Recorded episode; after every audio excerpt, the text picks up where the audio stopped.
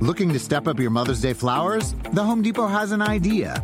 Let Mom's green thumb do some digging with colorful flowers, pots, and premium soils to bring out the most in her patios, walkways, and gardens. Right now, get Vigoro potting soil just $8.97 for strong, healthy, vibrant plants, indoors and outside. Shop our wide selection online and pick up your order in-store and give Mom the gift of a beautiful garden. Get Vigoro potting soil just $8.97 at the Home Depot. How doers get more done. See homedepot.com/delivery for details. The longest field goal ever attempted is 76 yards. The longest field goal ever missed? Also 76 yards. Why bring this up? Because knowing your limits matters, both when you're kicking a field goal and when you gamble. Betting more than you're comfortable with is like trying a 70-yard field goal. It probably won't go well. So set a limit when you gamble and stick to it. Want more helpful tips like this? Go to keepitfunohio.com for games, quizzes, and lots of ways to keep your gambling from getting out of hand. There are any number of reasons you might consider selling your home. To move closer to family, live within a smaller budget, or just wanting a change of scenery. Whatever your reasons, having to figure out all the various housing market trends in your area may not be what you signed up for. That's where an agent who is a realtor comes in. Realtors have the expertise to help you find the right price and navigate the process to sell your home in a way that's right for you. That's who we are. Realtors are members of the National Association of Realtors. I'm very excited because, I get to learn from him. And he's DeAndre Hopkins. He's going to command that attention. And, I've been in the offense where I've been getting all the attention. I've been getting the cloud coverages. So I'm excited, to get some one-on-one matchups and, spread the field out.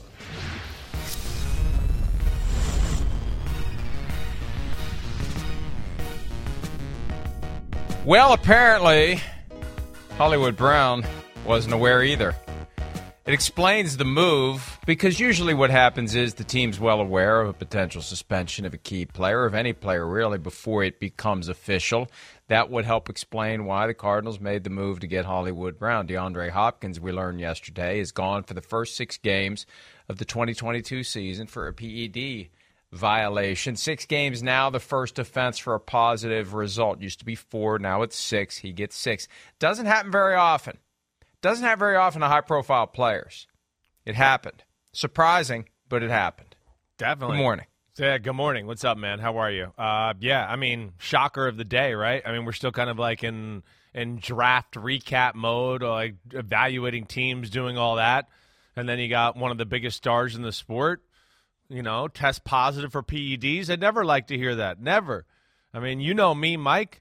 I'm not down with cheating. I'm just not down with it. And if you've cheated, it's hard for me to, forgive you. So, and there's different levels, and I understand that. It's a big-time player. He's hurting the Cardinals. And, we'll see what happens from here with DeAndre Hopkins. And we say good morning to everybody out there who's enjoying the program. We will be here for 2 hours, as always, on Peacock, Sirius XM 85. Hello to our good friends in the UK and Ireland watching the show on Sky Sports.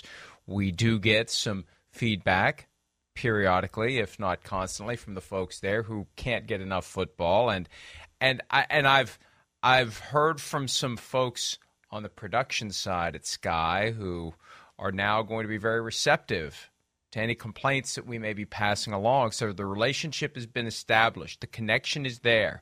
So I regret saying this before I even say it, but folks who watch on Sky, any complaints you have, send them to me. Not that you needed an great invitation to do so previously, but send them to me and I'll get them addressed. But hopefully we settle into a specific time on a specific channel and there won't be any confusion about where we are or when we are. When we are is as confusing as where we are, I think. All right, so let's get to it. Also, hi to the podcast crowd. Podcast crowd gets pissy if we don't mention them. Hi, podcast crowd. Hello, podcast we know you're crowd. Out there. And it's a good fallback for anyone who can't find us on Sky for whatever reason. Even when we apparently are on Sky, it's just in some different location than what you're used to. All right, so DeAndre Hopkins. Yeah. Now, you mentioned that you're not down with cheating. And let's just start there. Right. Because, look, I know. I don't think they've ever caught many cheaters. Oh, of course not. Yeah. They've never caught many cheaters. No. And we've talked about this before. No one who ever tests positive for PD, with the exception of Julian Edelman, whose response was, I don't know what to say. At least he didn't say, well, you know, I was getting fertility treatment. I don't know what I took. Right. I mean, all or whatever that crap. It was. Right. Yeah. There's always something other than, for example, I had a knee injury that didn't want to heal. I needed to get myself healed. So I used some stuff that would allow my body to heal because I'm getting older. Yeah. And these young receivers are coming into the league every single season. They're getting faster. They're getting better. And at some point, my team may say, this guy's no longer worth what we're paying him, so they're going to pay me less or they're going to get rid of me altogether. So I got to do whatever I have to do to get myself healthy. So, you know, did I use something I shouldn't have? Yes, I did, but I made that calculation and I got caught. Okay. You never hear that. It never happens. They've got this whole program aimed at catching guys who are doing that, and they never catch anyone who's doing that. Well, and to me, like that's where I said there's different levels a little bit. I do have a little bit of forgiveness in my heart if that's the way it is there. But just come out and say it. That's where I don't like this game of bull crap and everything. And I don't know where I got this. I've been obsessed with my whole body my whole life, and now some foreign substance just somehow got in there. Like bull crap. I would totally take injury year, like you talked about last year. What it was, the hamstring first, and then it became the knee, right? To go, I was trying to expedite the healing process, and I took some things to try to do that. That okay.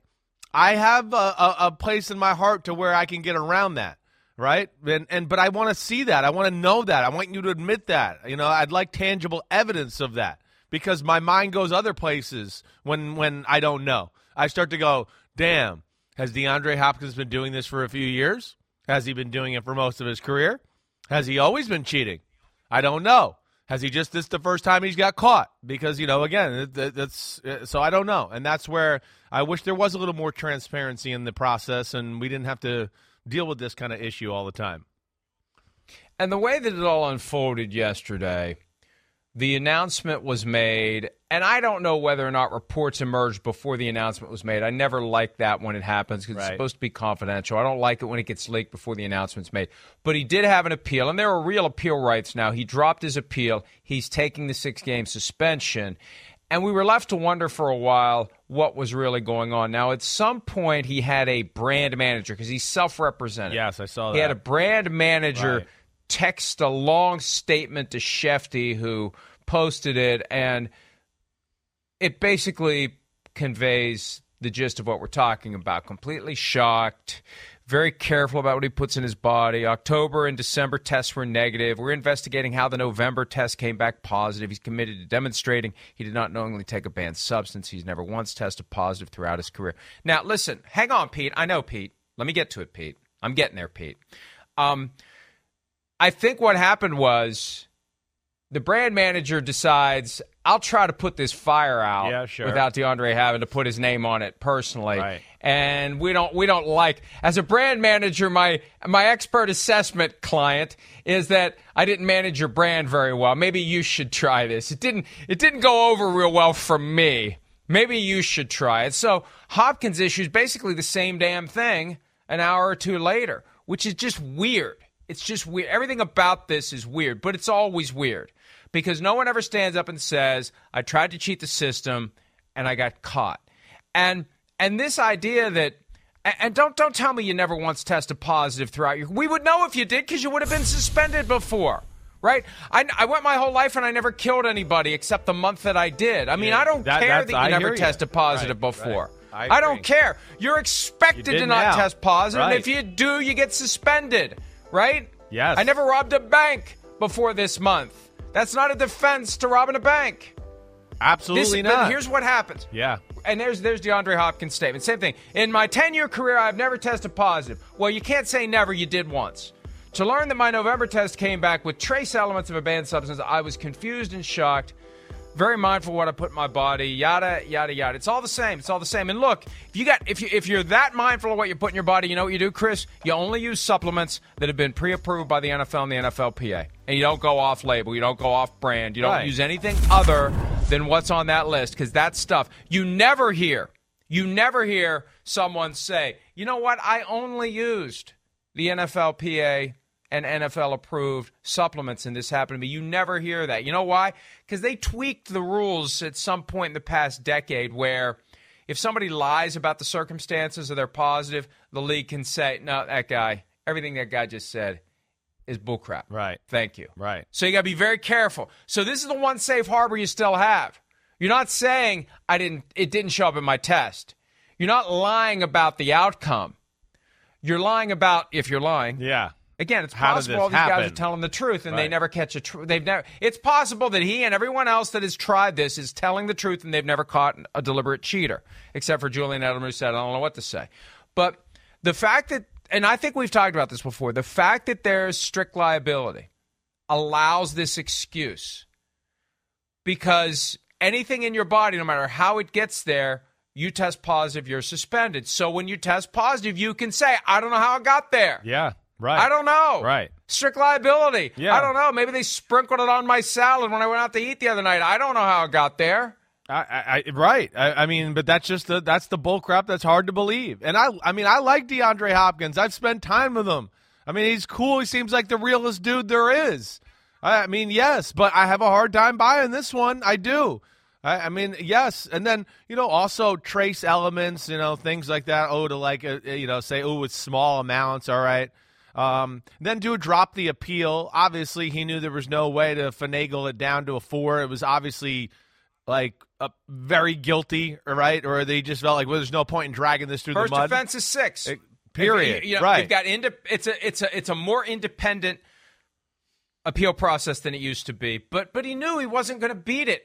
And this defense is not a defense. If you go in and say, yeah, I tested positive, but I don't know what happened, they're going to bang the gavel and say 6 games. That's not a defense. No, it's not a defense. It's not. And again, you know, I just wish, you know, come out, say it. That's where I want to know. And again, was it in between? Okay, wait, you know, he had the game. I can't remember the specific game where he went up to catch the pass right in the end zone. Somebody landed on his knee. That's where he hurt his knee.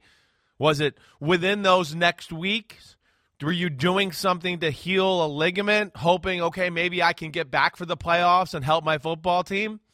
You know, I can get into that. Like, but you got to show me the tangible evidence and proof of that's what it was. Like, and that's where you went from it. You know, other than that, yeah, it's dicey. I don't believe that. Wide receivers are pretty obsessive about their bodies. There's no way that just some element or something like that just got into the bloodstream or whatever without you knowing. I have a hard time buying that. I do. So that's where it's tough. And then, you know, you talk about like some of the public stuff and how it's all set up and they can't, you know, deny that they didn't test positive. This is where I wish the league would change this. I wish the NFLPA would get behind this too. I wish they would make all this stuff public. If they made it public to me, that would be the number one defense to stop people from doing it. Because then the embarrassment, the public embarrassment is what's going to stop players more than anything. Oh, no, it's going to be out there what I did, and now everyone's going to think I'm a fraud, and you know everyone's going to question everything I did in my career. And that's what I don't like about this either. And, you know, of course, you said it. Players can hide behind this, you know, these certain phrases all the time to act like they didn't do it. Well, let's drill down on this a little bit, because if the NFL and the NFLPA were to disclose today what he tested positive for and by what amounts, he would still say, I don't know how it happened. He could still say that. I guess you're right. Whatever it is. Right. I don't know how it happened. Right. I don't know how it happened. If it's crazy amounts, I mean, you know, people are going to go, oh, yeah, okay, you don't know how that happened, right? It's whoa. It's egregiously above the level. Really? You don't know how that happened? You know, I mean, then you're going to just look like a blatant liar, but you're right. You'll still be able to say that. Now, I'd have to research the policy, which is a fancy way of saying I don't know the answer, as to whether or not if you misrepresent the concentration of the substance, right, that opens the door for the league to say it really wasn't trace elements. It really wasn't Trey Helms. There was enough there to tell us this wasn't something that got accidentally mixed in with whatever he bought down at the GNC, that this is something he was taking. You don't get these numbers if the guy's not really taking it. So I don't know that he stepped in it by saying trace elements, but maybe it is trace elements. And again, it doesn't matter because trace elements are still a positive test. Not knowing how it got in your system is still a positive test. Those are the rules. So whatever you're doing to be obsessive about your body, you're not being obsessive enough because something happened to cause you to break the rules. But again, the mere existence of that rule allows you to say when it happens, I don't know what happened. I don't know what happened. I'm very careful about what I put in my body. I don't know what happened. I intend to get to the bottom of this. As soon as I have more information, I will share it. You know what I can guarantee you right now? I can't guarantee you many things in life. Death, taxes, and we're never going to hear anything about this again. I guarantee you. He's not going to get to the bottom of it. He's not going to sue anybody over. You know, you hear that every once in a while. I think when Sean Merriman tested positive at one point, I'm going to sue somebody and get to the bottom. I'm going to sue the supplement manufacturer. Maybe he did. I don't know. Maybe somebody actually went through. I don't think anybody's ever gotten to the point where they've gone through with something like that, pushing the ruse that far. If it is a ruse, again, I don't know. I feel bad for the one guy who's telling the truth. I feel bad for the one guy who can say, honestly, in a way that would pass a lie detector test, in a way that would come out if you give him sodium pentothal, I really don't know what happened, because they all say I don't know what happened. We've never caught a cheater. And the fact that we got a high-profile guy is huge. This is big time. This legacy may be changing. Yeah. Big Cat's theory is they never catch the biggest stars. And maybe that's the litmus test as to whether or not you're truly a big star currently. They only catch you if you're not currently a big star. Because how many big stars – while they were big stars, while they were top receiver in the game, top quarterback in the game, top running back in the game, how often is it that one of those guys gets popped for PEDs? Right. Well, and that's conspiracy Mike stuff, although it's not my conspiracy theory. It's Big Cat's. We need to put him in the short. Well, Brady Deflategate kind of craps all over that theory for him, but no, because he wasn't a PED. Well, it doesn't matter. It still was a big thing, and the league caught and went after a big player. That was go get the Patriots because you didn't get them hard enough with Spygate, and we found something, and we're gonna try. Let's not go down that. Yeah, no, I'm just saying, but they weren't afraid just to say, here's a marquee player, and let's suspend him and go after it. Hey. Right, so if they really wanted to get him, all they had to do was slip some banned substance into his avocado ice cream, and then he could have said, "I have no idea how I tested positive." And we'd all say, "Sure, Jan." So, well, listen. I mean, I understand. Do I think this is going on in sports more than we ever realize? Yes, probably. I've been one for a long time. That's kind of like I don't think that many guys do it. We've had this discussion, Mike. Where, you know, every locker room I was in, I felt like, yeah, there was probably 4 or 5 guys on every team where I went, maybe he might be one of the guys. Maybe. I'm not sure. Don't know for sure. But I also was always one that, just like I am here on the show, to be like, I'm not down with cheating. I would say stuff like that in the locker room all the time. Oh, dude's on steroids. He's a cheater. Who the hell can trust him? Whatever. He might have been on another team. But, yeah, if somebody in the locker room was hearing me saying that, they probably knew how I felt about them too. I'm just not down with it. It's not good for yourself. It's not a good role model. It's not good for the rest of the league. The narc. Right? Well, it's not. Whatever. It's illegal, first off, a lot of the times. I know, but what I'm saying, I know. But my point is, that's how it goes. They know how you feel. I know. So they're not going to talk about it around you. Sure, I get it. And then maybe they'll talk about weed. Yes, but not PED. Well, maybe and maybe like I'm saying, maybe I was naive to it, you know. And I know there's a lot of people. I still have people today that, you know, people in the NFL, coaches, they go, "Oh, dude, you're crazy. You're crazy. I bet you most of the leagues on HGH are doing that." You know, I know people involved in the NBA and ex players and stuff like that, and the NBA, everybody's on it. So maybe I'm missing out. Maybe it is everybody's on it. I don't know. Either way, it ain't right. It's still cheating. And that's where I'm not down with it. And it's just a bad, you know, like I said, a lot of times it's illegal. You're a bad role model. You know, at times, if you are getting bigger and stronger, you're endangering your fellow, you know, opponents in competition, let alone endangering yourself.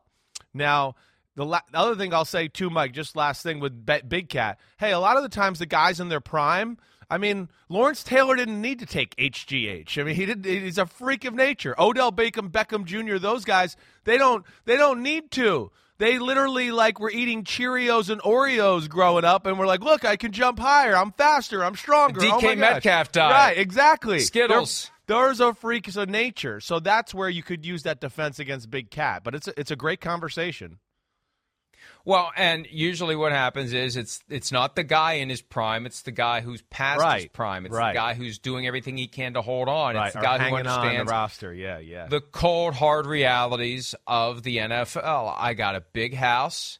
I got a lot of bills. Right. I got people who count on me. I have a lifestyle that I have developed based upon the income that I derive. No question. And it's now in jeopardy. Yeah. Because what have you done for me lately? No. What are you doing for me right now? And what will you do for me tomorrow? That's the analysis that they go through. And every April they draft a bunch of guys and they trade for new guys and they bring in new guys. And one of the days coming up, I'm not going to be the guy they want anymore. I know. And let me ask you this. Yeah. Yeah. You have your spleen out, you go through struggles, multiple years, proprioception, never became the guy that you were, never became the guy you could have been. Right. If you could have taken one pill, legal, perfectly legal, one pill, but contains trace elements of something on the banned substance list. Take that one pill, you're good as new, you're like you were before, would you have done it? I don't think I would have. I mean, I don't think so. It's a great question. You know, I don't. I mean, hey, HGH was a thing at that time. There was a little, you know, I mean, I don't think I would have been able to. They weren't testing for it then. I know. They weren't testing for it then. I just don't think I would have. I don't think I would have gone down that route. I don't. I'm very anti. Just one pill, one time. I know. One pill, one time. Again, I'm trying to sit here on my high horse and say no. You know, you put me back in that time. Red pill, blue pill. And like you just said there, maybe I would. Maybe I would. I've had these conversations with even like ex-players, like guys that are in like my dad's age group and that's so on. And they allude to some of the things you're saying. Like, I don't know. If I was playing in this day and age, maybe I would be doing it. Maybe I would. I mean, especially if I found out some other guys in the locker room were doing it and guys I'm playing against. And, you know, there's the peer pressure and the things you're talking about, the economic pressure, the competitive pressure. I get all that. I'd like to think that I wouldn't fall into that. And I never looked for anything like that as far as an angle to make myself healthy. I felt like, hey, I was fortunate enough in my life. This was a bad break. I had to battle through it. And that's just kind of the way I approached it, and that's the way I always approach it. The other wrinkle to all of that, too, is if you're trying to justify doing it, all these other guys are doing it. Exactly right. That's what happens, I think, a lot of times. Right. It's not really cheating. Right. It's not really cheating if everyone else is doing it. I know 10 guys in the locker room. Right, yeah. Right. They're all doing it, right? This is what you do. This is how you hold on to your job. Yeah. This is how you provide for your family. It's very easy to talk yourself into it when you accept the fact that other guys are doing it. Now, why aren't more guys testing positive? I think it's plain and simple, and I don't know this because how would we ever prove it? I think that the testing is always a step behind the masking, and every once in a while someone slips up. Remember when Patrick Peterson got the suspension where it was a combination of testing positive for a banned substance and a masking agent, which means his masking agent failed him. So he got popped for the masking agent, which was detected. It didn't mask itself or the thing it was supposed to mask in the system. So I think to the extent that there is something going on more broadly than what we know about with the positive tests, they're doing a pretty good job of staying a step ahead of the testing technology, and it's a never-ending battle, and every once in a while somebody gets caught up. Somebody gets caught up in that margin of, they've advanced the process, and that masking agent isn't good anymore. Right. And look, the subculture, if there is one, we don't know because all we know is, guys, I don't know what the hell happened. But if there is a subculture of deliberate, affirmative, I'm going to take what I need to do to get my body healed, cheaters out there, the conversation today may be, well, you know, that stuff that DeAndre was taking to mask, it doesn't work anymore. They got him, so we got to find something. What's next? What do we use now to stay ahead of the so Well, here, last thing I want to say. This is another thing that's popped in my brain in the last 24 hours because I knew we were going to talk about this.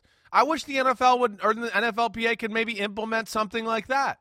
Oh, wait, you're going to be out for 8 weeks. We'll give you a 2 to 3 week period to take HGH or whatever to expedite your healing process or do something like that to where you can now do that stuff. They know it. I would love to see something like that. Hey, it's the world we live in. It's 2022. That's great. But then, again, if we find those traces of things after you're healthy or past this point of, that we line of demarcation, then your butt goes in the drug program. You're stuck. So you got here. That's a tough one. I know it is. That's a tough one to balance. Like that. I know it is. On the field, though, Mike, right. That's going to be a big issue for the Cardinals a little bit. Yeah. Well, Christian Kirk left via free agency. Yeah. Andy Isabella has been a major disappointment. Otherwise, they would have had to trade for Hollywood Brown, who basically takes Isabella's spot in the lineup. Right. But now you don't have DeAndre Hopkins. You do have Rondale Moore, who's an ascending young player, yep. They hope. A.J. Green is back. But you got 6 games you got to get through now without DeAndre Hopkins. And I know Kyler Murray was very excited about the arrival of Hollywood Brown because you pair him up with DeAndre Hopkins. Well, no, you don't. So, and they do have Zach Ertz. It's easy to forget about that, but they acquired him in a trade last year and they re-signed him. So they do have some weapons. They do have some options. But, and see, because it's only 6 games, if it was like full season, you'd say, well, we'll just go get Julio Jones or something like that. What do you do to get through 6 weeks? I think you just, you treat it like he's injured to start the year. And you just get through it. That's right. I think they just bite the bullet. Deal with it. You'll be all right. I mean, yeah, they got Hollywood Brown. You said it. Rondale Moore, right? 2 fast guys. They've got rockets up their butt. Weapons can do things there. You talked about Ertz and A.J. Green. They just drafted maybe the best pass-catching tight end in the draft in Trey McBride out of Colorado State. So there's still options. There's no doubt. It stinks because Hopkins is that guy we talk about a lot, Mike. I mean, you're seeing that on these highlights. Oh, wait, everybody's covered. Oh, let me just put it up in a spot to this guy, right? And then he just goes up and gets it with these unbelievable hands. That's where he's special. He is the one size guy they can use. Back shoulder, jump ball. Oh, it's a blitz. Let me just throw it up. DeAndre goes and gets it. And that's where he is special and has great value to the team. But I think they can weather the storm without him for 6 weeks. I do. I don't think it's going to be like a game changer. Stinks. But like you said, I think there's enough talent to go around to where they can make this work like it's an injury. James Conner also contributed to the passing game last year. He had 37 receptions on 39 targets. That's amazing. I guess when it's short passes, that happens. But that's still a high percentage of connecting between quarterback and running back. 375 yards added to the mix, and they brought him back on a new contract as well. So they're going to have the work cut out for him because DeAndre Hopkins is still a dominant receiver. And I don't know what the future is for him in Arizona. He's getting toward the end of his contract, and the reality is that there are plenty of great receivers every year, and they can go out and draft a replacement. But Hollywood Brown, Rondale Moore, Zach Ertz, A.J. Green, and maybe they'll find somebody else. But the problem is you have that somebody else when DeAndre Hopkins comes back. Yeah, it's only 6 games. That's right. If it's 17 games, it's a different analysis. If it's 6 games, you just got to figure out how to get through it. That's right. Get through it. So what? Gohan, they got a lot of studs. I mean, we saw them win a lot of games last year, even with their defense making plays and turnovers. So they got a lot of playmakers across the board. And, yeah, it's an early season injury. He'll be, just rolling into, prime shape and prime playing form right around, and you get around, Thanksgiving, December, right when you want him. So that's all that matters, really, at the end of the day. Mike, I saw somebody on TV yesterday going, well, they should trade him now. They should trade him to the Packers. And I went, what? I mean, first off, the Packers, yeah, they're going to give up assets for an older receiver and pay him all this money and do that. And, yeah, Arizona's going to trade him to the one team that they might have to play in the playoffs and let him pop off. Like, those are the crazy thoughts. That makes no sense at all. Yeah. Hopkins is too good. And the Packers don't need somebody in week 7. They need somebody in week 1. Exactly right, Like, oh, yeah, now we're going to go Aaron Rodgers, going to work through it. And we talk about Rodgers getting on the same page as guys all the time, how important it is. I mean, that's just not in their DNA. That would be crazy from the Cardinals' standpoint. It would be crazy from everybody's standpoint. Nothing's going to happen here. All of a sudden, the schedule release becomes critical for the Cardinals. Ooh, it does a little, no question. As Pete pointed out, yeah. Because who do you get those 6 games? Do you have winnable games? Do you have tough games? Do you have divisional games? And look, the schedule's it's 8 days away, 9 days away from the release of the schedule. They're not going to go back and they're not doing them any favors for this. No. They're not going to say, "Oh, we got the Cardinals scheduled to play the Rams week 2. We better go back and change it now." No. So they're stuck with what they get. Right. And another reason why, a different reason than what we've talked about in the past as to why it's important to have a manageable, easy season schedule so you can build some confidence, get off to a good start, especially with a new coach, new program, new ideas. You validate and you build confidence.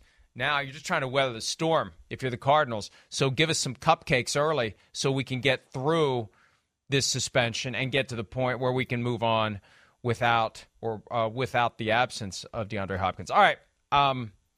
Good news for the Cardinals. Okay, good news for the Cardinals. Good news is that it sounds like the Kyler Murray stuff is over. It won't be over until they sign a new contract. Right. But let's hear a little bit, because Steve Keim was making the rounds yesterday. He was on with Rich Eisen here on Peacock and Sirius XM 85. Let's have a listen to Steve Keim with Rich Eisen talking about the Kyler Murray situation. Every deal that you've seen done for quarterbacks after their third year have all been done anywhere from mid-July to about September. So I wanted to get through the draft process, free agency, all the work that we put into it, and then now we can take a step back, refocus, and see if we can get something done. But everything's been good. The lines of communication have been open with him, Eric Burkhardt, his agent, and hopefully we'll be able to get something nailed down before the season starts. So he has not demanded a trade from the Arizona Cardinals? No. Nor would I trade him. Nor would you trade him. Correct. Go ahead and expound on that. Why not? I mean, because I was a decent GM when Carson Palmer was our quarterback, and when he retired, I wasn't a very good GM. And then now that we have Kyler Murray, I've become a little better GM again. And I'm smart enough to figure out that when you got one, keep him. And no, it's consistent with what he said in the pre-draft press conference when he said zero chance that they're going to trade Kyler Murray. And that was the day that things started to turn. That was the day Kyler Murray tweeted, "I want to win Super Bowls in Arizona. Arizona is home." Right. Yeah. That's the moment that I think it crystallized. Hey, Kyler, you may be thinking about life elsewhere. You see all these other guys changing teams, and you're thinking it's going to happen for you. It's just not. We're just not going to do it. And that's where you kind of call the guy's bluff a little bit, because – as I've said before, if your franchise quarterback isn't all in, then why do you want him there? But Kyler Murray's not wired to be anything other than all in. He's not going to say, "I'm just going to do the bare minimum. I'm just going to punch a clock. I'm just going to show up when I'm supposed to and leave the moment I can. I'm not going to try to hold teammates accountable and study the playbook and all that stuff." They're banking on him being all in no matter what happens. And also they're banking on a contract proposal being done at some point in the upcoming months. Keim previously in the day told Adam Shine that the July, August, September timeframe, I think you get it done before training camp opens. I think that makes the most sense. Once training camp opens, you're locked in for the season. You don't need the distraction. Let's just go ahead and get it done. You got time now. It shouldn't be all that difficult. You got May, you got June, you got July. Let's get it done before camp opens. And I know that it's probably a more complicated deal than it is for other players, but they should be able to get it done, Chris. Yeah, I would think so, too. I kind of see it the same way. Like, you're kind of laying it out. Like, one of those things where, you know, it's either done and he's going to training camp and signing it, or most of the details are done and he signs it within the first week at training camp, and it's like, you know, that first week training camp news, hey, look, Arizona's got their quarterback locked up, something. But, yes, hey, it's inevitable. It's kind of like we said. I mean, you know, Arizona's based everything around Kyler Murray and his skill set for the most part. And then if you're Kyler Murray, you know, you kind of said it too. They're just, you know, the grass isn't always greener. This place took you number one. They believe in you. They're going all in on you. It's hard to go to a new place and, you know, prove to everybody who you are and get them to buy in, you know, once again. Let alone, we've talked about there's a number of teams in football that would never let Kyler Murray be the quarterback because of his size and his stature and all that too. So, hey, it's I think this is a perfect marriage for each other, and they got things going in the right direction. Keim has surrounded them with talent. They got talent on defense, and they're one of the better teams in the NFC. So I wouldn't want to mess that up if I'm Kyler Murray or Steve Keim. He hadn't been at the offseason program, though, and I've yet to see anything to suggest he's shown up. Yeah, I haven't seen it either, yeah. Look, I'm not setting foot on the field until I get the contract. I'm not taking on that risk because, obviously, if some freak injury happens, all of a sudden, well, we should probably wait to negotiate a contract until we know that you're going to be healthy. He's bearing the injury risk, so he needs to avoid getting injured until he puts pen to paper to finalize that deal. But they're still going to have a challenge. We've got that graphic of the top 10 highest-paid quarterbacks. It's a spread of about $20 million. Where does he land? Where does he fall?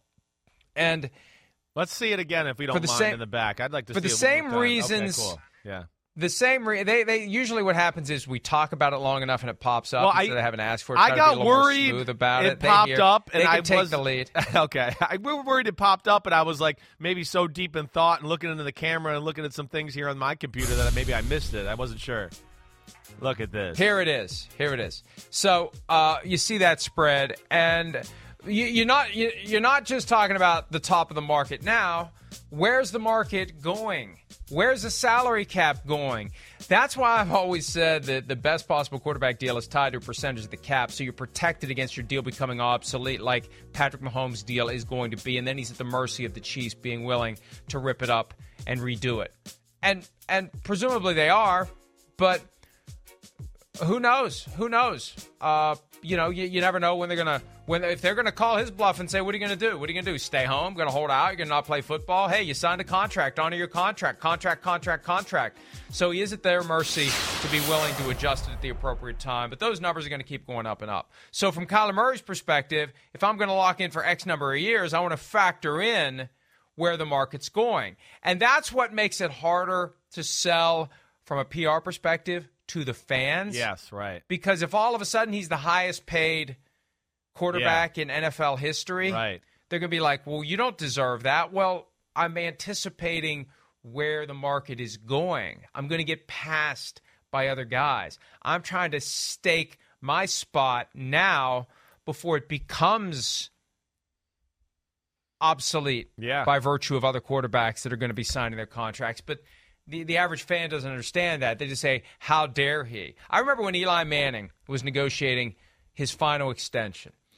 And he was looking at – and this was at a time when the quarterback market was stagnating at the top, probably thanks to Tom Brady. Of course it was. Right? But it was stagnating at the top. New England was ruining it for all of them. Right. And Eli Manning was looking at a year the following season with a franchise tag – based upon his cap number from the final year of his contract, it was a pretty big number. So if you do a contract based on the franchise tag number, lo and behold, Eli Manning's going to be the highest paid quarterback in the league. But it's a fair assessment based upon where you are, where your leverage is. Your franchise tag's coming up. You want me to do a deal based on the franchise tag? This is the deal we do. Oh, I'm the highest paid player in the NFL? Oh, well, stuff happens. But you know what happened? Somebody leaked that Eli Manning is looking to be the highest paid player in the NFL. Right. And fans lost their minds and other things. Yeah. How dare he? How dare he? Well, here's how he dare. Here's his situation. It's not his fault the market hasn't moved. If they want him to sign a long-term contract, this is what he's looking to make next year. Why would you give that money back? Why would you do that? So there's a PR component to this as well. Sure, no question. That's got to rein in Kyler Murray. You don't want to become hated by your fans because they say, well, who does he think he is? What's he ever accomplished? What's he ever done? Well, he's done plenty, first of all. And second, he's trying to do a contract that takes into account where the market is going because we see it's going haywire. Yes, it is. It's going to explode. It's just going to continue to rocket upwards. It is. The NFL's killing it. The gambling industry's killing it. It's going nowhere. It's all going to go up, up, up, up, up. The sweet spot is, going to be interesting to see where that is. It is. I don't think it'll go north of Rodgers or anything like that, but I would expect Rodgers isn't a real weird. I know, Rodgers is kind of a weird short-term band-aid. Right. I still think, in my mind, 46 is the real top of the market long-term deal to Deshaun Watson. Right, and I would think he's going to dance right around kind of that number, right around there, at least, you know, in the first few years of the contract, where it's going to be 44, 45, 46, somewhere around there. Yeah, I mean, again, is he as good as Josh Allen or Patrick Mahomes, you know, right now? No, he's not. You're right, but he is the guy that I think is worthy enough here, like we talked about. It's not just like, oh, this is some quarterback, now he gets the new contract to be the highest paid guy, the thing we used to complain about.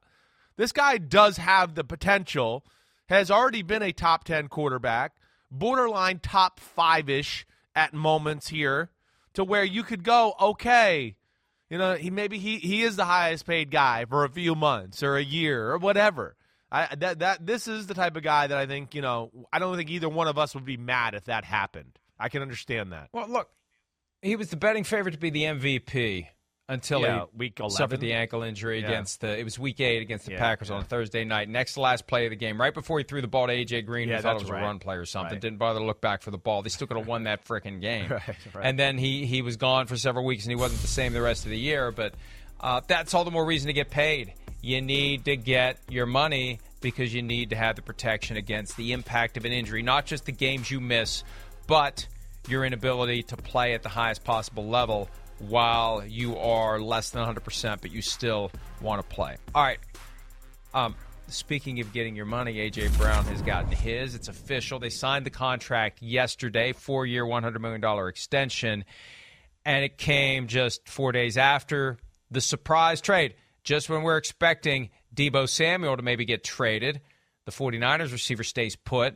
The Titans receiver goes to Philadelphia. Here is A.J. Brown yesterday talking about the emotions he experienced on the day that the trade happened. I kind of knew about the possible trade at around 1 o'clock. And just mixed emotions. I went and worked out. And actually worked out real hard. Tried to get some stuff out of my chest. And... it was just ups and downs. It, like I said, it was bittersweet.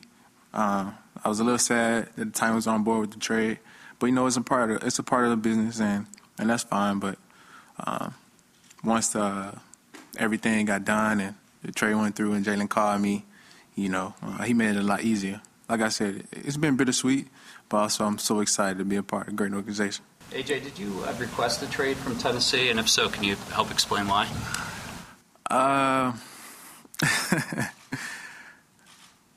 I'm going to try not to get into all that, but, you know, I'm not going to look backwards. I'm moving forward, and, you know, like I said, I'm excited. Yeah, look, he doesn't want to have issues with the Titans fan base. Very professional there. He doesn't want them to think that he didn't want to be there, and that's a smart way to do it, but... You know, it all started when they offered him $16 million a year, I believe. Yes. They lowballed him. No doubt you got to start somewhere. We know that. I know you got to start somewhere, but where you start is a strong indicator of where you're going to finish. And you know, it's just a starting point in a negotiation at 16. We'll get up to 30. Start at 16. You get to 30? I don't think so. Right. So that's why it's always important. That first move is always important. And what also is important is if the first move is high enough to elicit a response where that – I know when I was negotiating settlements when I was practicing law, that first move by the other side was critical too. Then you get an idea if that gap is something that can be bridged. So he knew that it wasn't going to be bridged. And so the Titans are a fascinating laboratory experiment of this idea, okay, we can take veteran receiver – who's 3 years in, we've scratched off the lottery ticket, it's a winner, we're trading it back in for another lottery ticket, let's go Treylon Burks, let's go. I know. Good luck. It's going to be fun. Good luck, Tennessee Titans. Yeah, I hear you. I mean, there's few things at play here. I want to hit on that, like what you're talking about there. You know, I think it's fair to point out, first off, something we talk about a lot. This is why I would love the public to see a video of A.J. Brown, all those ones that, you know, say honor a contract or do this or do that. The guy wanted to stay in Tennessee. You could see it. He was hurt by it. His feelings are hurt. He was emotionally connected. He was all in on the organization.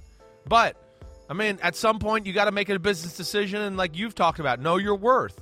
And this is, without a doubt, one of the 5 best receivers in football. So, okay, they weren't going to pay him anywhere near that, you know, that range of pay. So he had to make a decision. You know, it's not his fault. It's not. So that's a tough thing for the player. But I'm with you too, Mike, in the fact of, you know, this experiment that we've been talking about for the last 10 days or so. The teams that need receivers, the teams that go, hey, screw that. I'll never pay a receiver that. John Robinson from New England, I'm not shocked that he's one of these guys that's going to take that and go, I'll look in the draft. I'll try to do it that way. And I understand that. I get it, especially, you know, like we talked about, there's a lot of talented guys coming out, but it's risky, like you said, it is. And the one encouraging aspect of what we've seen this year, especially at the receiver position, it started a couple of years ago at quarterback. It has spread to the receiver position, and I'm surprised it did, but I'm glad it did. Because what we are doing gradually, one player at a time, not universally, though, because there are other teams that refuse to go along with this. We're getting past this idea that in some way, shape, or form, the players are stuck. The players have no options. The players have no rights. They have to, not happy, too bad. Don't want to be there anymore, tough luck. Not happy with what we're paying you, nothing you can do about it. We're getting to the point where the players have a voice and their voices are being respected. Now, the players have tried to use their voices in the past, and there's a certain irony to the idea that the Eagles are the ones who gave A.J. Brown all that money because Terrell Owens, we've talked about this before, back in 2005, he was the trailblazer. There was just no trail to be blazed at the time because the Eagles' attitude was tough crap. Right. We're not doing anything. Oh, you played with a broken ankle in the Super Bowl? Good for you, Jack. We're not doing anything about your contract. You signed it. You signed the contract. We own the contract, so we own you. That was the attitude. It's not a good attitude. It's not a very enlightened attitude. And it's good to see that in today's NFL, some teams are getting away from that. And if you've botched in some way your relationship with the player to the point that he wants out, you just got to say, what can we do? And the one team that is trying to keep their feet planted firmly in the ground on this is the 49ers with Deebo Samuel. Yeah. They think they can walk this back, but the reality is all these other guys moving teams. You know, A.J. Brown got what he wanted, and others have gotten what they wanted, and it's good that we've gotten to that point. No, it is. It makes it interesting. It's fun to watch. It is, and I'm interested to see how it goes for Philadelphia with their experiment on this. Like, let's spend big money on a guy that's a proven commodity, and yes. We'll see. Treylon Burks, I mean, he's got some A.J. Brown similarities. I don't think he's quite as talented as A.J. Brown was coming out. A.J. Brown, I thought, was pretty damn good and certainly worthy of a top 20, top 25 pick, definitely. But was a second-rounder. And was a second-rounder with Deebo and DK. And one of those years where, you know, the production wasn't enough. They needed to see them catch the ball more. That was the only reason they were drafted in the second round. But so, you know, that, you know, and again – with team like John Robinson, the Titans, they got some big paychecks on the horizon. I also wonder, Mike, like if the Julio Jones experiment affected A.J. Brown from this standpoint of like Julio Jones dealing with, you know, his body being beat up here for a while. We've talked about it a lot. I mean, he's been able to play in games, but almost every week you and I have been working together. We're like, well, Julio Jones didn't practice this week. He'll be a game-time decision. We'll see how he warms up on Sunday. I mean, we've been saying that for like 75 years in a row here. A.J. Brown, you know, you do think about it too. He's had some injuries. So maybe this is one of those things too where – you know, team looks at it and goes, wait, we had a few minor knee surgeries, things like that. Maybe we don't want to take the chance, you know, 3-4 years down the road. You know, that's going to come into these calculations, too, for some of these teams that I kind of find an interesting angle as well. That was pretty good, though, you doing Phil acting like the guy reporting the news on A.J. Brown. That was good. I like you that. Like that? Thank you. Yeah, I like that. And the other thing we're seeing, too, is guys who are friends – for whatever reason, college or they work out together, they know each other. Right. They're finding a way to force their paths together. We saw it with Devontae Adams and Derek Carr. And now we see it with A.J. Brown and Jalen Hurts. Very good friends, now teammates. Here's A.J. Brown from yesterday talking about his relationship with Jalen Hurts. It started, he was recruiting me to Alabama, and I chose Ole Miss. But we stayed in contact this entire time. We became really close friends. Did you guys ever talk about, like, playing together? I mean, when you were working out, it was just like a week and a half. Oh, for sure, for sure. We were in the middle of the throwing session. Jalen said he's going to ask him to trade for me, and we was just laughing and joking. And we had no idea that this would happen. So, what do you see in him as a quarterback? I see a guy who is talented, believes in himself, has a strong arm, he's on time. And this is just all coming from me. This is all the times that we worked out together. You know, I think the sky's the limit for her. I'm going to go to bat for him every Sunday, you know, because he's my friend, you know. So. It brings a new element into the relationship, and it shows a level of confidence in Jalen Hurts. Yeah, the person.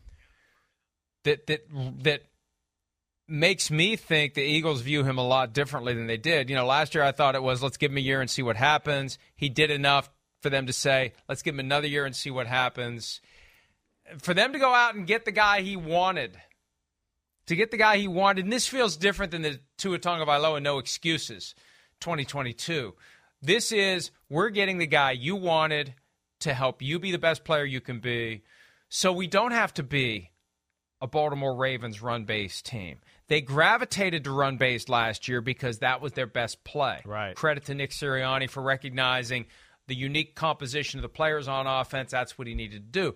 But they obviously don't want to do that. They don't want to be one-dimensional, and they're not paying A.J. Brown all that money for him to block, plain and simple. No. They're going to be throwing the ball his way. They're going to be getting the ball in his hands and letting him do his thing. Definitely. I mean, they got a scary combination. I mean, they go into, like, well, is this the conversation of, is this the best duo of receivers in football?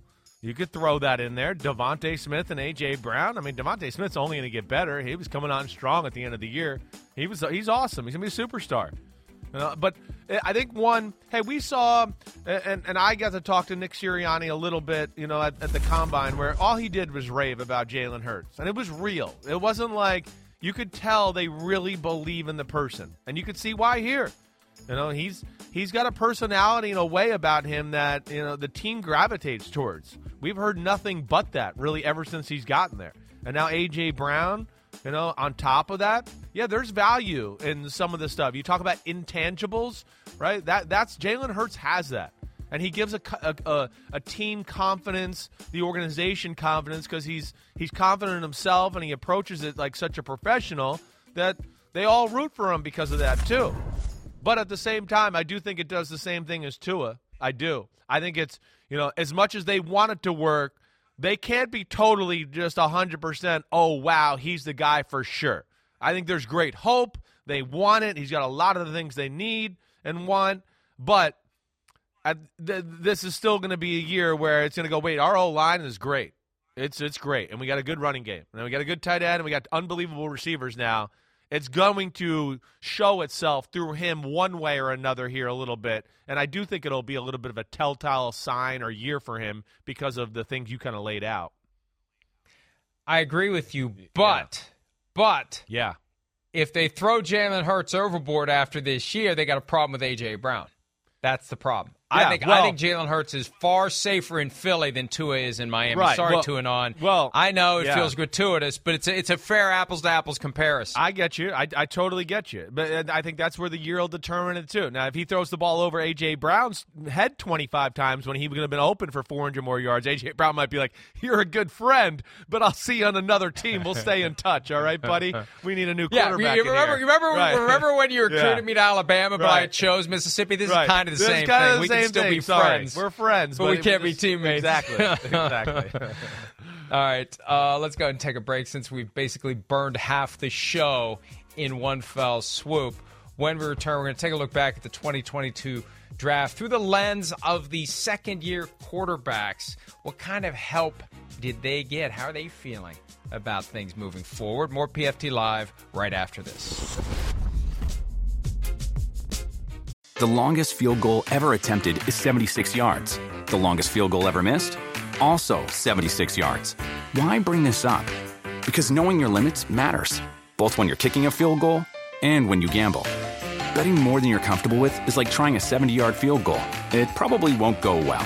So set a limit when you gamble and stick to it. Want more helpful tips like this? Go to keepitfunohio.com for games, quizzes, and lots of ways to keep your gambling from getting out of hand.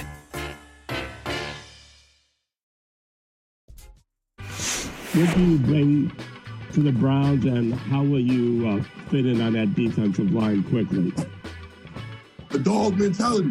Come on now. I'm coming in and kill right away with my boys. I'm lined up next to Myles Garrett, the best defensive end in the game. We finna take this over. It's over with. I'm telling you, it's over with. I'm gonna come in and work every single day till I can't work no more. They will feel me every single day, sir. I'm gonna give them my all on and off the field. Anything that is negative in my game, I will turn into a positive by the beginning of the season. Have you always kind of had this? Has it been something that you've developed like throughout high school and college, or just a part of who you are? 100% concentrated, no poke. This is how I wake up, juiced up. To be honest, ma'am, I just woke up at 10:40. It's 11:30, and I'm juiced. No coffee needed. Unbelievable. And he wasn't on his way to catch a plane or anything. He was just pacing around. They asked him why he was walking around. He said he was so excited and ready to work. I don't know how the league or the Browns feel about it. I'm ready to go kill people, but obviously that's just we know he means figure of speech to go. Yeah. But still intensity. The intensity you're looking for is you're trying to pick a team up, and the stuff that they can't measure prior to the draft. What's going on in here? What motivates you? What makes you tick? What drives you to fight through the adversity that you will encounter on a football field, on a practice field, in the weight room, in the meeting room, everywhere? Are you truly motivated and dedicated? And Kerryon Winfrey, fourth-round pick out of Oklahoma. Looks like a good pick for the Browns. Let's see how it goes. If nothing else, he's going to be a good interview. And, yeah, he's got Myles Garrett there. Maybe they'll get Jadeveon Clowney back. Who knows? But very, very interesting selection for the Browns. All right, so let's focus on a recap of the draft from this perspective. Okay. The second-year quarterbacks, what kind of help did they get through this process? And let's start with the guy who was the first pick in 2021, Jaguars quarterback Trevor Lawrence. Now, they helped him out a lot in free agency. How does he feel, do you think, Chris, about the Jaguars draft class? Well, yeah, he probably doesn't love the Jaguars. I mean, you know what? I'm going to rephrase that. Why wouldn't he love the Jaguars draft class? You know, I've heard people say oh, the Jaguars, you know, had a bad draft, right? Well, because they should have took Aiden Hutchinson and they took Travon Walker. I mean, come on. Travon Walker is going to be awesome. You line him out wide and he gets the pass rush like he was intended to do, like we've talked about. He's going to kill people. He's going to, just like Myles Garrett and Kerryon Winfrey, all right? He's made to do that. He didn't get to do that in college. People got to, make sure that that's a point. It's a real thing, right? So, but the defense, they killed it in the draft. So, yeah, okay, Trevor Lawrence is, as pertains to the draft, nothing was there, but you had the 20th ranked defense in football last year. It's going to be better than that this year with this kind of talent on the football field. That's for sure. But, Mike, you said it. That's right. I mean, they're set on offense. They didn't need to do offense in the draft. What do they got to do? They spent $100 million on offense in free agency. Christian Kirk, Zay Jones, Evan Ingram, superstar talent. You got Laviska Shenault. Marvin Jones almost was a 1,000-yard receiver. You got not one good running back, two really good running backs. So, you know, again, it wasn't huge for him in the draft, but I think he's sitting pretty with the team got a lot better this offseason. And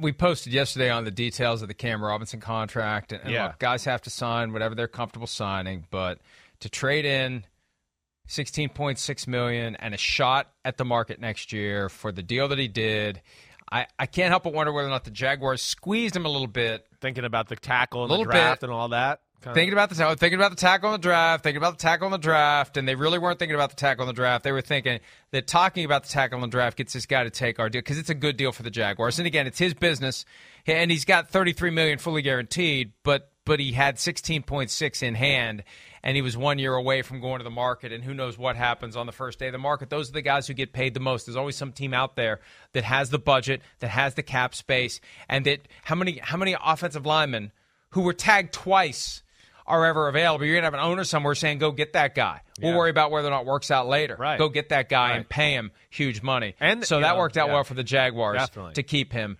And then they didn't have to go in that direction. And they added Christian Kirk, and they have Travis Etienne coming back, and they still have – they still have James Robinson, for crying out loud. The guy that, like, they work overtime to make people forget about him. At least Urban Meyer did. Between Robinson and ATN, and with Christian Kirk there and Chenault, like you mentioned, I think Trevor Lawrence should be pretty happy. Zach Wilson should be pretty happy. Sorry. The second overall pick from last year, Chris, with Breece Hall and Garrett Wilson. Now, no help on the offensive line, at least not at the top. They went with Sauce Gardner, right, and Jermaine Johnson with the other two first-round picks.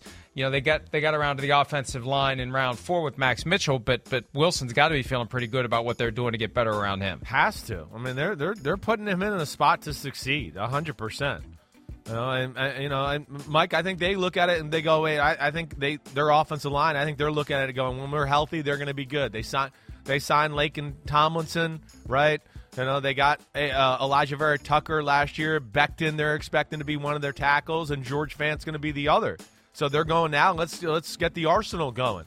Wilson, you talked about it. Garrett Wilson wasn't my favorite, but I know he was a lot of people in football's top 3 receiver for sure. He can go. He's a playmaker. Breece Hall, probably the biggest home run hitting running back in the draft, Mike. You know, there's checkdowns, awesome in the pass game, anything like that. You're playing Zach Wilson, strong arm downfield. And then to get the tight end from Ohio State, Jeremy Ruckert, Mike. This was my number one tight end. I think all encompassed when you talk about, you know, physicality in the run game and then really good route runner. A lot like Freiermuth to me from Pittsburgh last year. So he's got to be happy, Zach Wilson. Yeah, and look, the Jets doing what they have to do to make themselves relevant in an AFC that has passed them by for a long time, but especially this year. Jets, Jaguars, and Texans catching up with everybody else. The AFC Mac East. Jones. Holy cow. Oh, absolutely. And Mac Jones, in his second year as the quarterback of the New England Patriots, he ended up winning the job last year. Cam Newton gets thrown overboard. Here's Mac Jones. How did the Patriots help Mac Jones going into year two? Well, they didn't do a whole lot here in this draft. I mean, they got him a fast receiver. They got a lineman, right? Cole Strange. All right. So, like, Tyquan Thornton's definitely a controversial pick. The guy can fly. I wouldn't have expected him in the second round. I wouldn't. You know, I know a lot of people talking about the Cole Strange one. To me, the Cole Strange pick wasn't that weird. He was only going to be on the board for another 10 or 12 picks. They needed a lineman that could play. They did that. Tyquan Thornton, on the other hand, man, there was receivers that I thought were more talented. He is fast as hell, you know, but he doesn't catch the ball or play very physical or break many tackles or do anything like that. But he'll take the top off of defense. I do love Pierre Strong there, Mike, their fifth pick of the draft. 3 rockets up his butt, running back from South Dakota State. To me, that was one of the steals. But I don't know if this was like a game-changing draft for the Patriots and what they did on offense. It's kind of just rounded out some needs overall. And they got Devontae Parker in free agency, and they're going to ride or die with the team they got right there. And the thing about Pierre Strong, no matter how good he is, we know how the Patriots are with running backs. Exactly. They're completely interchangeable, game plan driven. And I'm surprised they rolled the dice on a second-round receiver, because they seem to be an organization that is extremely self-aware. I know. And if they are, they're fully aware of their flaws when it comes to drafting and developing receivers. And if the guy's got issues catching, that's not exactly something that comes around when you're 21 or 22. You're either a natural or you're not. And I guess you can improve to your maximum level. And I don't know. Again, hey, we talked about N'Keal Harry and what a blunder that was for Bill Belichick with Deebo Samuel, DK Metcalf, and A.J. Brown still on the board. And is it bad assessment? Is it bad development, bad coaching, not enough patience? They get another opportunity. Spotlight's on them. Second-round pick. Yeah. High pick to use on a receiver, especially nowadays. We'll see what happens there. Well, Justin Fields, Bears. Go ahead. Garrett, something else to say about the Patriots? I'll step back and let you. All right, thanks, man. I was just going to say, you know, a lot of people. I saw a lot of people, too, going like, well, why did they draft a running back? Or, you know, like, because this is the modern-day NFL. They drafted 2 of them, right? Yeah, Damian Harris is getting to the point where, guess what? It's, you know, he's taking a lot of hits. He's going to want a new contract soon. They're not going to do that. They're already going to replenish. That's the way the NFL is going to go. You're seeing the good teams are now like the 49ers. Why do they need a running back? They're awesome at running the ball. The good teams are going to draft – the ones that want to run the ball are going to draft one every year now so they don't get cornered like you've talked about so many times of, wait, we drafted this guy and he was awesome, and now the fan base wants us to pay him and we got to pay him. You know, the smart teams are not going to let that happen. Sorry, Mike. That's fine. Justin Fields, Chicago Bears.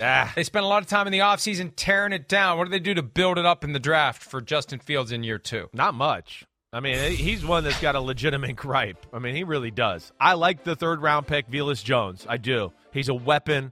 You know, he's a slot guy. He's going to be able to take reverses, speed sweeps, do all that kind of stuff. My jitterbug type of guy in the middle of the field who's got, like, one of those running back bodies that can make people break tackles and do all that. But I think – I don't know how you feel, but they're kind of a head-scratcher to me right now.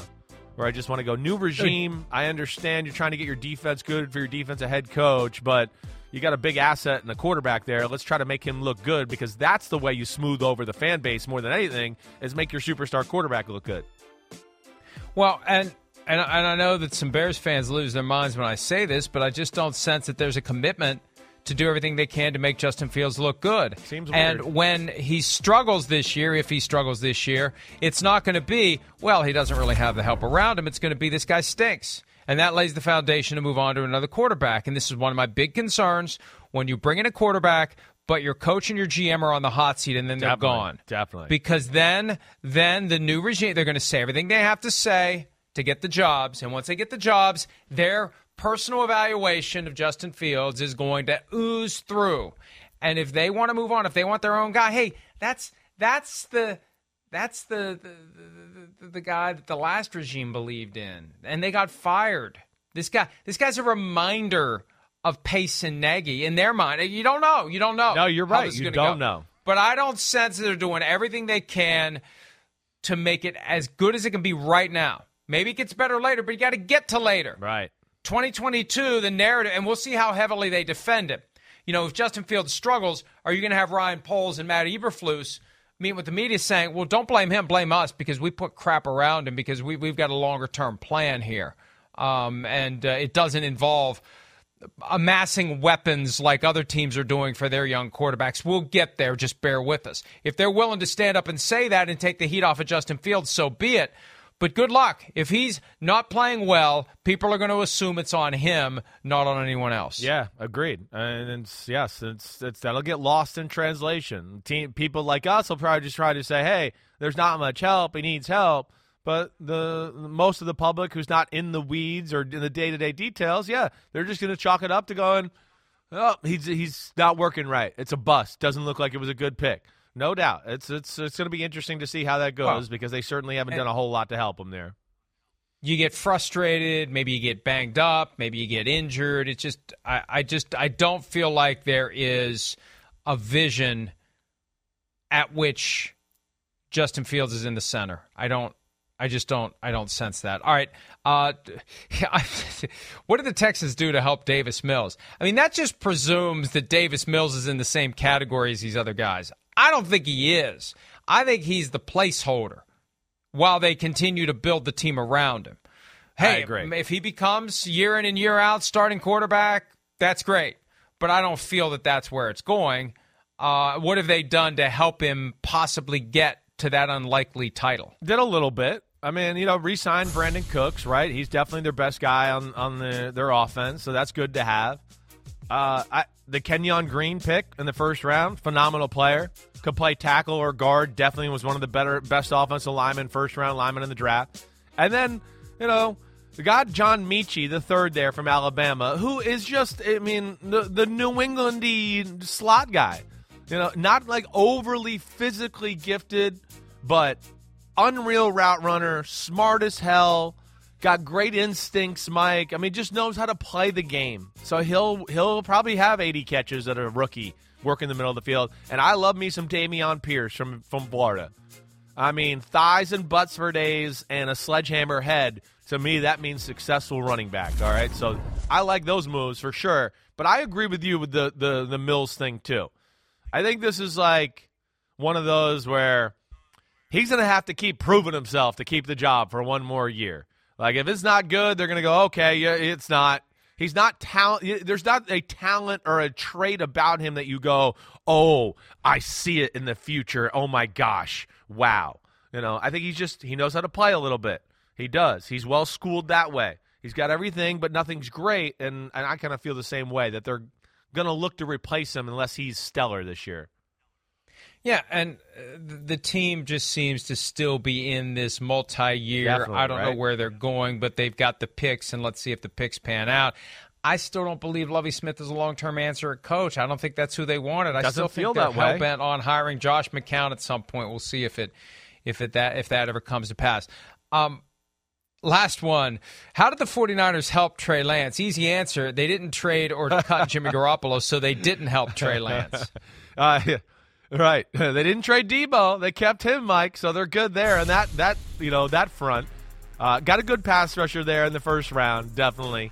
You know, we know they're a team that's kind of set up to begin with. All right, they're extremely talented. They don't need to do a whole lot. They've re-signed some guys in free agency. I love their third-round pick, the Davis Price from LSU.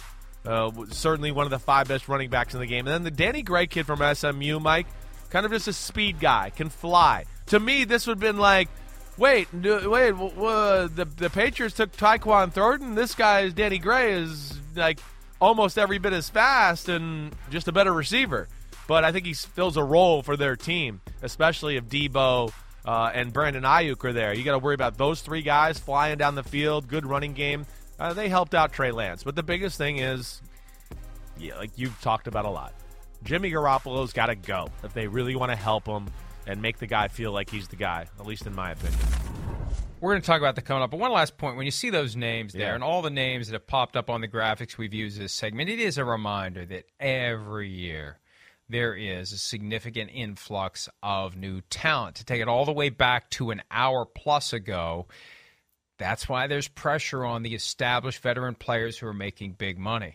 You got to keep performing at a high level to justify what they're paying you, because every year, it's the chocolates on the Lucille Ball assembly line. The new players are rolling and rolling and rolling. They're everywhere, and you better do your job. You better be healthy. You better keep playing at a high level, because it's just a matter of time before you're the guy that we end up saying, oh, remember that guy? He used to be pretty good. Remember Priest Holmes? He used to be pretty good.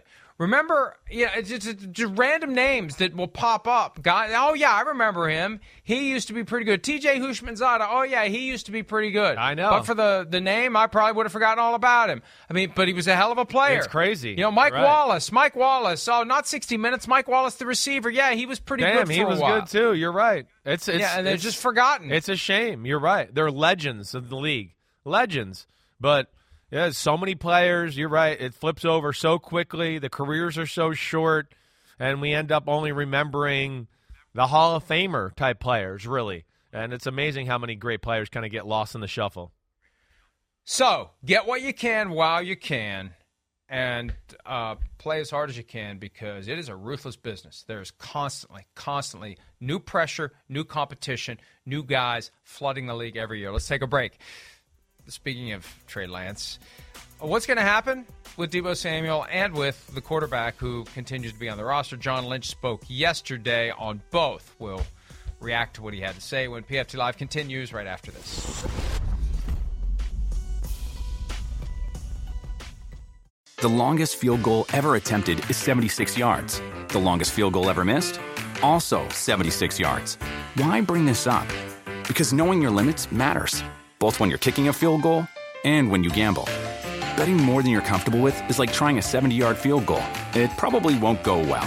So set a limit when you gamble and stick to it. Want more helpful tips like this? Go to keepitfunohio.com for games, quizzes, and lots of ways to keep your gambling from getting out of hand.